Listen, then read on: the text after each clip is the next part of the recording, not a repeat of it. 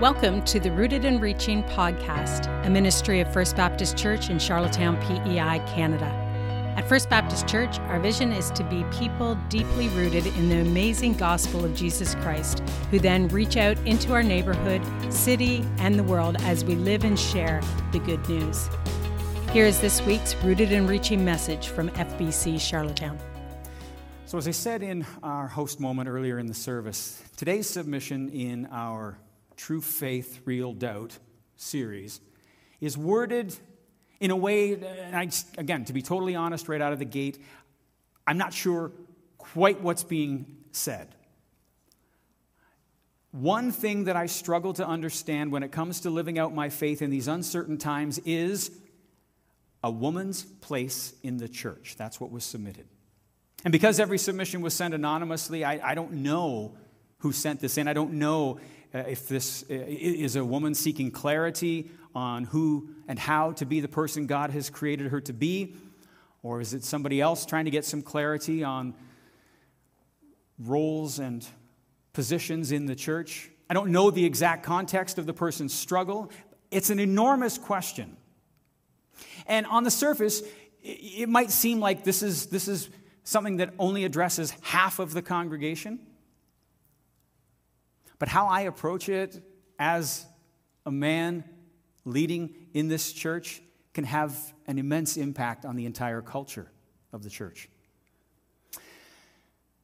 So, with fear and trembling, it seems sensible to me to take a topic, a question like this one, a woman's place in the church, and head in a straight line to the one who first involved and included women as partners in the spread of the gospel, the one on whom the entire Christian church itself was founded. And there's abundant evidence in the gospel accounts to help us see how the women in Jesus' sphere were by him socially elevated, treated with dignity, personally interacted with, and constantly reminded of their inherent value as those created in God's image abundant examples. We can look at uh, Jesus and the Samaritan woman at the well in John chapter 4. We could talk about the numerous women who labored within Jesus' ministry. That included his own mother, Mary, and the one known as the other Mary, who followed Jesus from Galilee, Matthew 27, stood by the cross as he hung on it, John 19, brought the spices necessary to anoint his body following his death, Mark 16, and who was among those on the Sabbath who came to the tomb of Jesus and found it empty, the Lord having risen, Matthew 28. And that's not even to mention Mary Magdalene, Joanna, Susanna, and others. And here at First Baptist, within the last year, we have spoken pretty clearly about some key other women in the faith, according to the scriptures, and their vital importance to the kingdom of God. It was our Hidden Figures series last summer that included uh, people like Lydia, the first European convert to the way of Jesus. We might speak today about Phoebe, a deaconess in the early church, spoken of fondly by Paul the Apostle in Romans 16. Priscilla, a church leader in Ephesus, along with her husband Aquila, mentioned in several places, including Romans 16. There's the Christian examples of Eunice and Lois, the grandmother and mother of Timothy, Paul's protege and the eventual pastor to the believers in Ephesus. Paul compliments these two women specifically and by name as having been instrumental in conveying the truth of the gospel to Timothy and passing on to him the importance of a vibrant faith in Jesus. Each of these women, and there are so many others within the pages of Scripture, are liberated, elevated, deemed trustworthy, valuable, and in time seen as empowered women in an era, in a culture where women were systematically and habitually held down, treated as property to be owned, with voices to be ignored. It's astounding in that light, really, when you look at the way Jesus came into the world and how he acted in this outrageously progressive way when he was around uh, women, ignoring the social norms and traditions about the place of women, quote unquote, and instead seeing them, defending them, engaging them in this countercultural way that declared women to have the exact same standing before God as had any man. Now, I want to give you some evidence of what I've just stated there. And I've opted to, this morning to look together at a a controversial example, actually, of Jesus' treatment of women in the male driven, man centered culture into which he was born. And the passage that I would like us to read this morning is found in John chapter 8. It's verses 1 through 11. And I think as you turn to John 8, I think this particular scene can teach us a ton about what Jesus thought about the place of women in God's kingdom in society, and in the church. It's a somewhat controversial scene since it's not found in the earliest, earliest biblical manuscripts. And where it is found, it's found in other places, uh, around Luke 21, for example. But still, we have it in our Bible. And so rather than skip over it or, or, or try and say that it's, it's not canon, let's learn from it. It's not a comfortable scene. It's socially awkward in a few places, but it's telling. It's telling about the way Jesus saw women and their place in God's kingdom. So let's read it, and then I'll explain why this set of verses spoke loudest to me on this subject. At dawn, he appeared again in the temple courts where all the people gathered around him, and he sat down to teach them. The teachers of the law and the Pharisees brought in a woman caught in adultery. They made her stand before the group and said to Jesus, Teacher, this woman was caught in the act of adultery. In the law, Moses commanded us to stone such women. Now, what do you say? And they were using this question as a trap in order to have a basis for accusing him. But Jesus bent down and started to write on the ground with his finger. When they kept on questioning him, he straightened up and he said to them, let any one of you who is without sin be the first to throw a stone at her. And again, he stooped down and wrote on the ground. At this, those who heard began to go away one at a time, the older ones first, until only Jesus was left with the woman still standing there. Jesus straightened up and asked her, Woman, where are they? Has no one condemned you? No one, sir, she said then neither do I condemn you, Jesus declared. Now go and leave your life of sin. Okay, so here we have a woman brought to Jesus by a group of men who determined that uh, they want him in on shaming her publicly alongside them. And a spokesman for the Pharisees leading the shaming loudly levels this accusation against the woman. She was caught in the act of adultery. Let me, uh, let me repeat that for you. She was caught in the act of adultery. It should be notable for us as we read this that only the woman is being brought forward and only she is accused of breaking the law that very plainly and logically, friends, takes two to break. In their selective outrage, and in laying out this accusation against the woman, they remind Jesus that the law of Moses requires that, that, uh, that women in question like that be stoned to death for what they have done. Except, I know that's what they really, really want the law to say. That's not what it says. The specific law to which they're referring is Deuteronomy 22. 23 and 24. And that specific law does regard adultery. It applies only to a woman who was betrothed or engaged already. And even then, if it were the case here, the woman who's been brought in front of Jesus, that law that they're quoting to justify that states that both the women and the man would both be executed. So the man who's been with this woman gets a pass. The Pharisees are twistedly misinterpreting, misapplying the scriptures to get an outcome that they want, to justify an outcome that they've already determined. That outcome is one that keeps a woman in an inferior place and men in a place of superiority. So the passage explained for us that the Pharisees were doing all of this as a means to trap Jesus, uh, to create a legal trap for him to fall into. And they wanted it to work like this if he agreed with them, that would put him squarely into conflict with the Romans, who we know from later details at the crucifixion of Jesus didn't actually allow Jews to carry out death sentences themselves. So that would put him in contradiction with the Romans. But if Jesus said he disagreed with what they were saying, then he'd be perceived by his own people as de- denying the authority of the laws of Moses. And so as I read this, it comes down to it being a case of man made laws and interpretations getting applied in ways that God had not prescribed them to be applied. Restrictions and punishments attributed to God that God never called for but it was an outcome that would suit the Pharisees. And so, in this badly designed trap, evidently boys are going to be boys because for the exact same alleged crime, a woman needs to be treated differently than a man does. The man gets a pass. Well, smack dab, smack dab in the middle of this contrived righteousness by the Pharisees, Jesus is going to respond to this attempt to trap him. And he does it in the most fascinating of ways. He stoops down and doodles in the sand with his finger.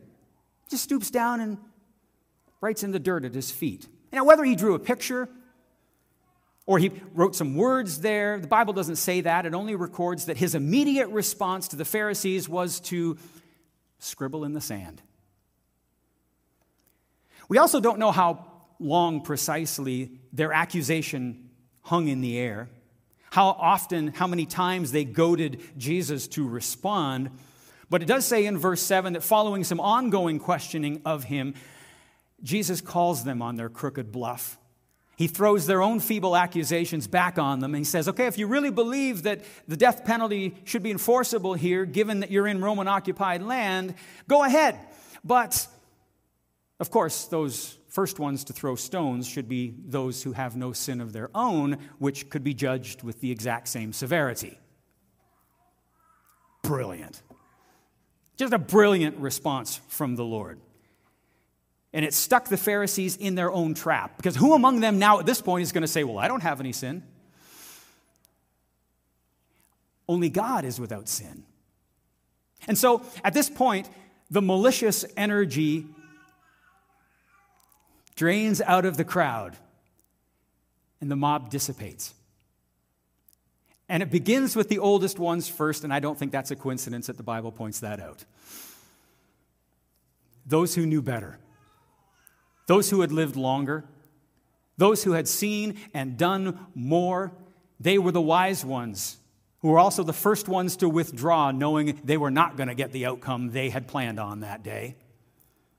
And they're followed shortly after by everyone else. Now, Jesus is scribbling in the sand still as the crowd leaves. And at a certain point, he stands up and he's next to the woman and he points out to her that, hey, look, all of your accusers, where are they?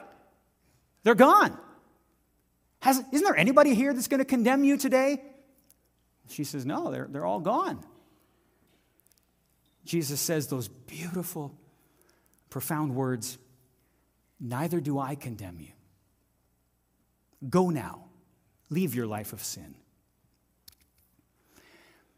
So you can sit there this morning and go, cool story, Pastor, but what in the world does that have to do with the place of women in the church? I think it has a lot to do with this topic. I think it speaks quite directly to the wrong headed human motivation and some hurtful cultural and societal realities that still exist for women today, including you in the church.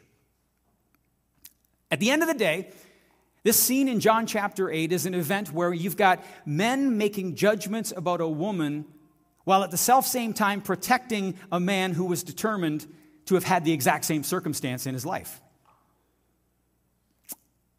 Across the Christian spectrum, women in the Christian church in 2024 are frequently being held to different standards than men. Standards that in many places serve to keep women down and prop undeserving men up. In this way, we see these, in these verses a woman being treated as nothing more than an object lesson, not as a person made in the image of God. An example, a story to tell, a trap to lay. From the beginning, men were created to be partners with women, women partners with men. When it comes to church life, the ground should be level at the foot of the cross. No one should stand any higher than anyone else.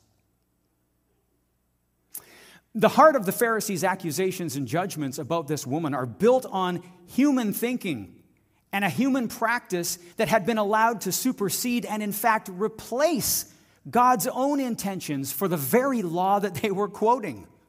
Hmm. I think that's a lesson for us in the church to be applying in every situation as best we can as fallible, sinful human beings what God is actually saying in Scripture. Not just what it would be awesome if He said, because that's what I already think. What did God actually say? When it comes to the role of men in the church community, the roles of women in the church community, did God actually commend the things we've always done or always taken as a given? And are we sure about that? And in his verbal response to the, to the Pharisees, Jesus cleverly illustrates just how wrong hypocrisy and inconsistent standards are, and how they, in fact, contravene the very spirit of God's laws. And to apply the, that same principle in the church means that on whatever basis you judge the place of a man in the church, you need to use that exact same standard for the women in the church.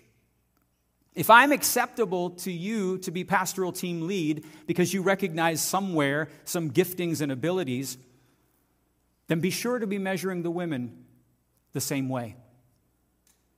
If you would prevent a woman from being a key leader in the church for some reason, well, to avoid hypocrisy, make sure you're applying that same preventative, restrictive measure to the men as well. Finally, and I'm basing this on Jesus' own words sin exists. Sin is worthy of God's judgment. The reality of sin is the reason, in reality, that Jesus had to die on a cross. But being a woman is not a sin. In this John 8 passage, the woman's behavior, as well as the behavior of the man, was sinful, but they weren't unforgivable sins. Jesus called out the sin of hypocrisy in the Pharisees who refused to own up and repent of their own sin, even though he, they were forced to confront it by admitting that there wasn't one of them that could throw the first stone. Jesus tells the woman he doesn't condemn her. But stop sinning. Stop sinning in that way going forward. Jesus is very clear. The Pharisees devalued and judged her most severely, not for her sin, but because she was a woman. And in that culture, inferior to the men. The man she'd been caught with, allegedly, well, he gets a pass for the exact same behavior that they're accusing the woman of. Here, as with every person he ever ministered to, Jesus doesn't give free passes to sinners. He offers forgiveness for sin to those who repent.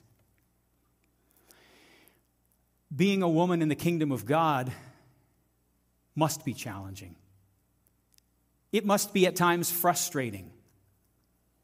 It must also at times be wonderful and a lot of other things, but one thing it is not, church, is sin. Now, before we finish this examination of the place of women in the church, I want to go back to the wording that was submitted and quickly look at it, but from a different vantage point, very quickly. So, this challenge, this, this concern that was submitted, had to do with the place of women in the church, or a woman's place in the church. And one person might read that sentence as a call for restrictions, or at minimum, clear guidelines so the church is clear about what men should be about in the body and what women should be about. But what if we were to read those exact same words as a call for freedom. What if it's the voice of someone who knows already that women have a vital place in the body of Christ, but just isn't seeing it embraced, isn't seeing it celebrated, isn't seeing it lived out in their church experience? Well, I think that changes the way that we would think about the answer to this concern. What if this submission was the voice of a daughter of the king longing to bring forward her vast array of spiritual gifts, but seeing no place in the church to do that, where it would be welcomed, where her gifts would be integrated or even appreciated? It's a fact on the Christian spectrum that there's a wide variety of thought and conviction on a woman's place in the church. There are denominations and conventions, and we belong to one that unapologetically embrace what is known as an egalitarian perspective. It just it advocates for equal roles and opportunities for men and women in all and every aspect of church life. Also on the spectrum are complementarians that suggest that all are valuable, all are made in the image of God, but there are roles in the church reserved for men alone pastor, deacon, elder. But that women can serve in any other supportive role. This church, this church, unapologetically egalitarian. We have three female pastors on our ministry staff who are awesome. They bring significant godly, spirit led leadership to their respective portfolios, whether it's children and family, or youth, or our worship ministries. In this church, women participate, serve, and lead as they are uniquely gifted by God to do. And so do men. Women in this church point others to the hope of Jesus in many ways through connect groups and Sunday preaching contexts. And so do men. Not every woman in the church serves in leadership or can teach or preach. Neither can every man. And so, in this way, here at First Baptist, both men and women are equal before God in both their human value and in the many ways that God uses us all in His church. An equal voice, equal ownership of mission, equal responsibility for and to our brothers and sisters in the faith. But with having said what I've said and preached what I've preached, I want to end this way by saying something that I don't want any of us to miss before the worship team comes back. Maybe even as the worship team comes back.